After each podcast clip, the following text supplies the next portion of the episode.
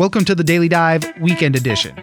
I'm Oscar Ramirez, and every week I explore the top stories making waves in the news and some that are just plain interesting.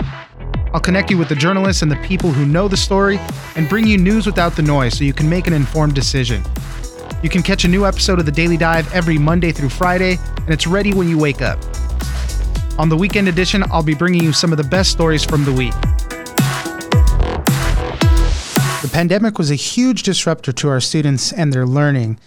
But we're seeing the return to in person learning for students this year has yielded some improvements in test scores in reading and math.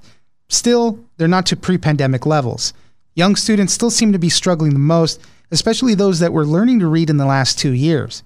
For more on how these test scores are rising, we'll speak to Sarah Randazzo, education reporter at the Wall Street Journal. For uh, a while, people have been wondering will we ever get back to that level we would have been at had there been no pandemic and kids just continue to learn at a normal pace? And it's looking like, uh, you know, being out of school for the two years that many kids were out it's hard to come back from, and you're not just going to have instant recovery. But so, what some of these studies are tracking now is looking at the growth throughout the school year. So, this recent study showed okay, kids started in the fall still much further behind than they were the year before. But from fall to winter, they were really advancing like you would expect a kid to advance within a school year. So people are kind of talking now about growth and saying, okay, even if kids maybe don't have all the knowledge they would have had pre-pandemic are they just you know from the beginning of the school year to the end are they marching along and learning new skills throughout and that's you know a measure of, of kids you know getting back to somewhat normal and, and doing doing well in school again right.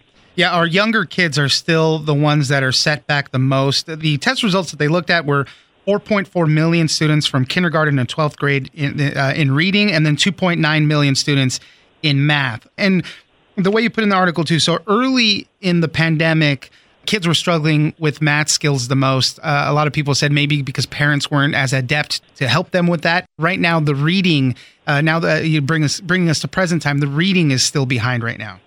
Yeah, and so especially, and so this, um, the test results came out from a company called Renaissance. It does something called the STAR test that is an optional test districts can do to help um, measure assessment throughout the year. And so, all 50 states, there's kids who take it. And so, it was a smattering from across the country of, of kids who take these STAR tests. And what they found is that the kids who really only have had a pandemic education, those kindergarten and first graders, especially those trying to learn to read in that period, are really struggling, uh, you know, in all of their growth. And so those who haven't yet learned to read really had the lowest growth scores of any of the cohort that they looked at. And so there's a bit of a concern about those kids who are still learning to read or haven't yet learned to read and you know kind of where things go for them because learning to read is crucial for pretty much your entire life as, as yeah. you can imagine once you get to third or fourth grade they say you stop learning to read and start reading to learn and so if you don't have the learning learning to read part down, you can't read your science textbook and your social studies right. and everything else. Everything is uh, built upon that base learning right there. So yeah, third grade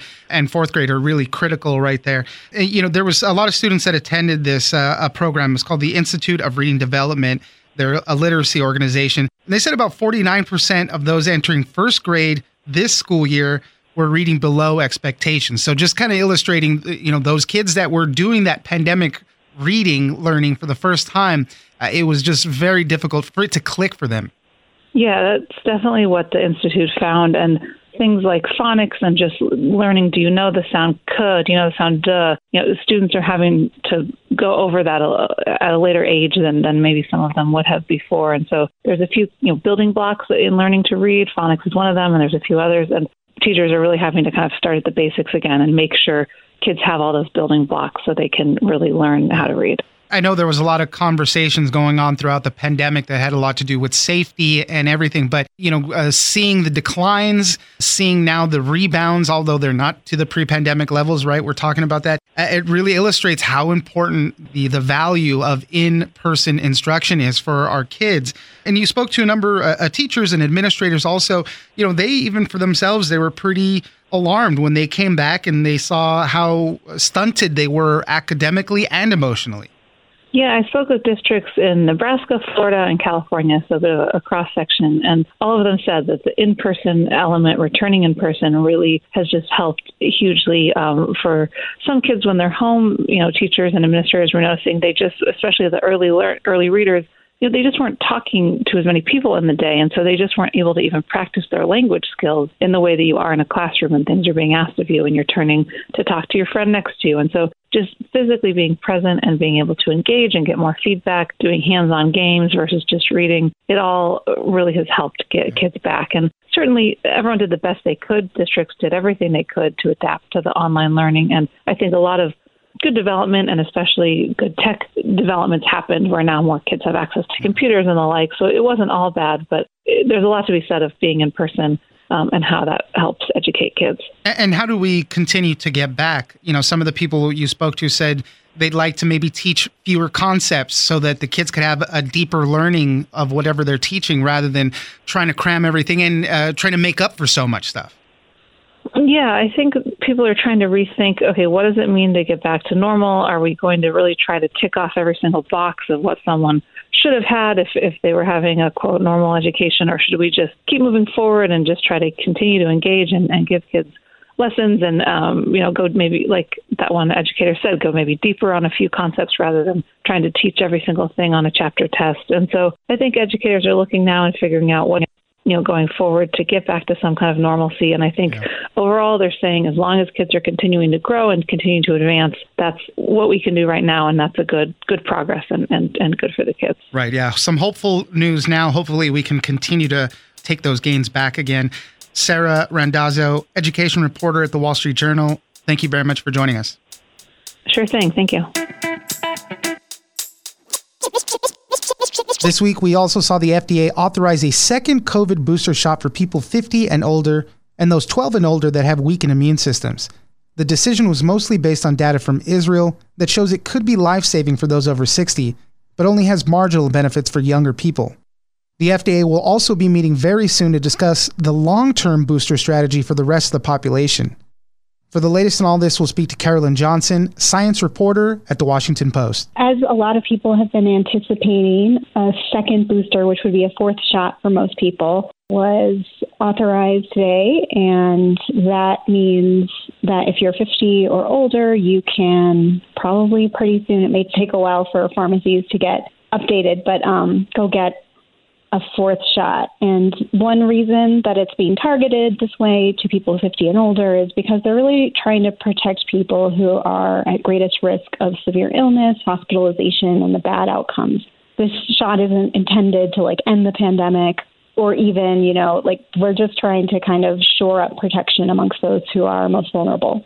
Yeah, it definitely has shaped up that way. We're just kind of trying to get by. I think you know, vaccine makers are working on uh, a shot that could attack, you know, all coronaviruses. They're they're looking forward to the future for a lot of that stuff, and this is just kind of getting us by in the meantime. And and, and you know, they're looking at what's going to happen with this. There's not necessarily an explicit recommendation that people get this. This is just giving some the opportunity, and a lot of it has to do with the way these boosters are working right now. They're really not protecting us, let's say, from another infection. They do give us some more antibodies and all that, but as you mentioned, it's really just for those at risk of severe illness.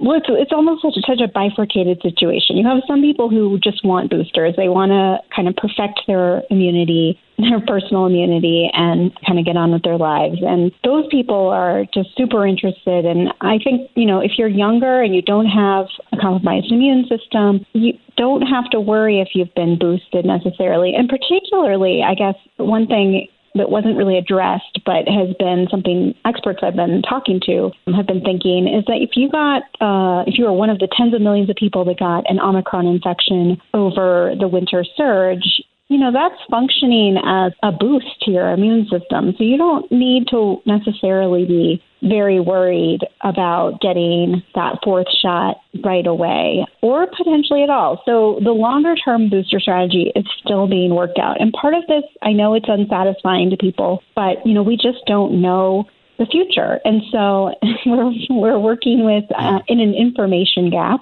And in that gap, you have to make judgments. So this is a judgment intended to protect people who are at risk from the worst things that can happen. And then next week, the FDA is going to meet and they're going to talk more about kind of a longer term booster strategy, perhaps what we could see in the fall, you know, what even the goalposts might be for like a booster shot. You know, there's a lot of questions we still have to kind of work out because we may switch the vaccine to provide potentially more durable protection.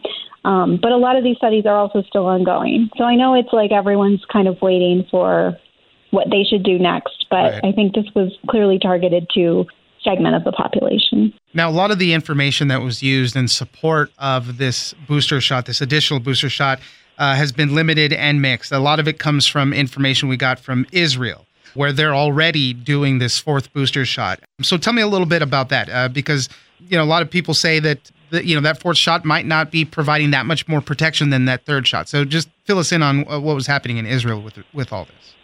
Our data is super imperfect, so it's really hard to draw conclusions. Every study has flaws, and these are also like really early studies. We haven't necessarily seen them go through all like the rigorous peer review that would be normal before you saw these results. But because of the urgency, we're seeing clearly some Israeli data that shows for people over 60, which is the people they offered fourth shots, that during the Omicron wave there, they saw a protection against death and severe illness.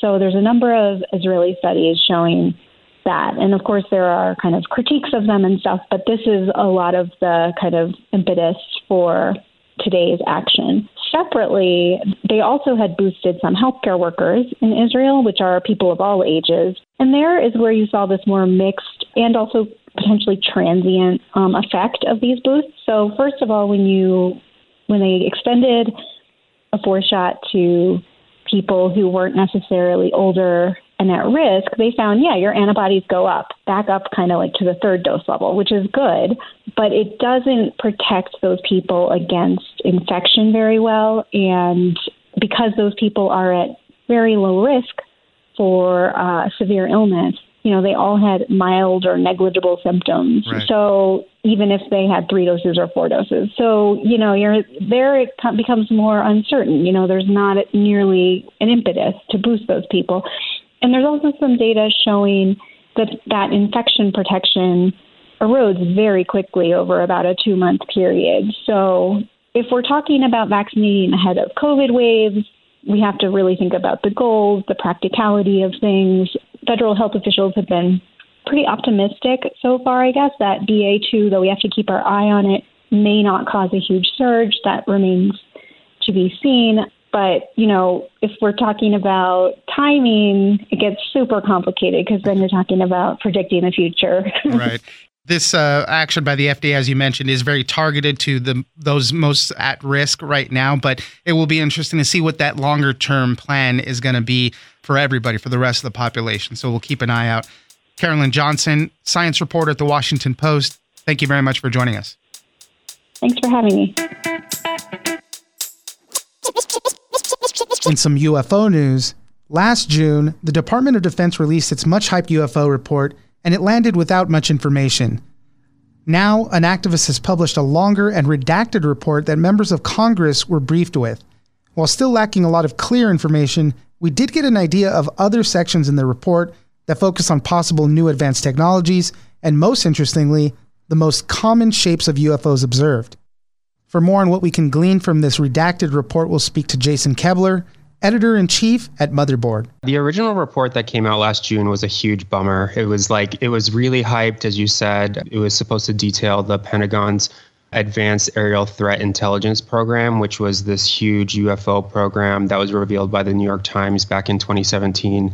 And then it came out and it was basically like, yes, we have this program. There were 143 sightings between 2004 and 2021, but we have no idea what they are could be Russia, give us more money. Like it, it very much read like a plea for more funding. Totally. Yeah. Um, but this guy, uh, John Greenewald at the Black Vault, which is this uh, transparency organization, filed for a mandatory classification review, declassification review, which is basically where you ask the government to say, like, hey, did all of this need to be classified? And so the version that was released to the public was six pages. This classified version that was given to Congress was 24 pages.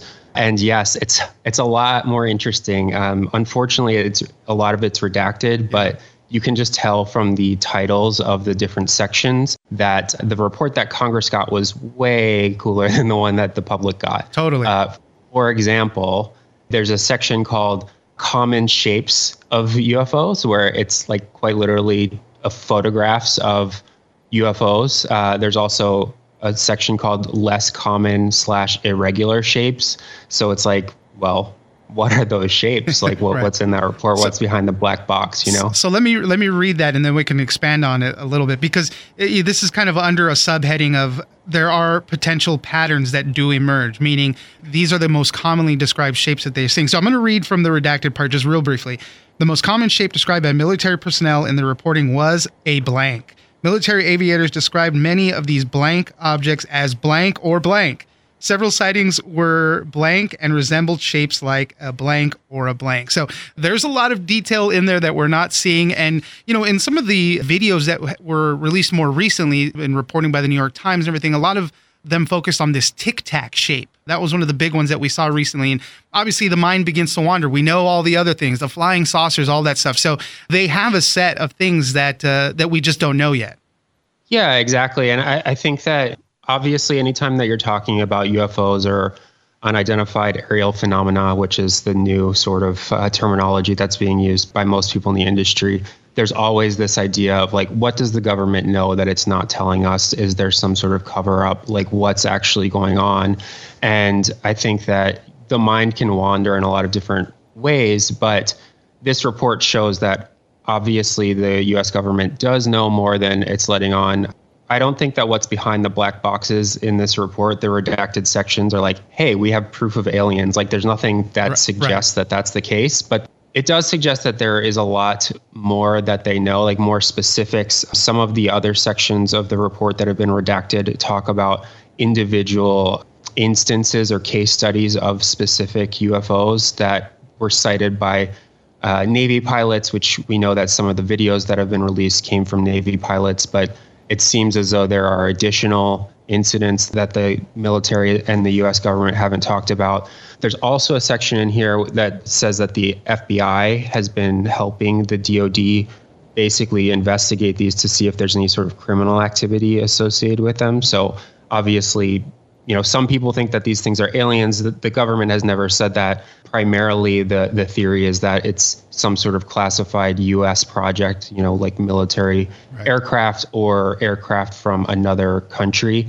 And I guess there have also been a lot of cases where a UFO is reported and then it ends up being a consumer drone or a weather balloon that is partially deflated or something like that. And so I guess the FBI is investigating it. It looks like here there's four different boxes. I don't know if it's four different cases that the FBI did investigate or is investigating, but that's kind of like how I read it. Yeah. It seems like, and that's definitely interesting to know. So I mean, it's the FBI is kind of like that lead agency when something like this happens. So when you're thinking of Men in Black or whatnot, it's probably FBI agents that are coming at you. And, and uh, you know, to these other sections that we got a little bit more information on too another section. A handful of UAP appear to demonstrate advanced technology. So this is where those weird movements in the skies that a lot of these Navy pilots describe, these weird movements, this is kind of addressed in that section. You know, an object, you know, flying in the wind where the wind isn't affecting it at all. You know, these propulsion systems that you don't really see what it is. You know, you don't see an engine on it or anything. So they, they describe some of this in these redacted versions, obviously, that we can't really get an eye on on one hand, it's really frustrating that this stuff is redacted. On the other hand, I think it gives us a framework for the types of information that the US government finds interesting. It's like, obviously, you, the mind can wander, like we've said a few times here, about what might be getting redacted here, but at least now we know kind of what they're investigating. And now that we know that this longer version of the report has gone through a declassification review. It, it's not outside the realm of possibility that someone will leak it at some point or that the public will see the full version of the report at some point, which is obviously something we'd be super interested yeah. in. It's like you want to know what, what's there. Definitely. So we'll keep an eye out for all of this, but just some interesting more tidbits that we got. Jason Koebler, editor in chief at Motherboard. Thank you very much for joining us. Yeah, thanks so much. Have a good one. Don't forget to join us on social media at Daily Dive Pod on Twitter and Daily Dive Podcast on Facebook. Leave us a comment, give us a rating, and tell us the stories that you're interested in. Follow us on iHeartRadio or subscribe wherever you get your podcast. I'm Oscar Ramirez, and this is the Daily Dive Weekend Edition.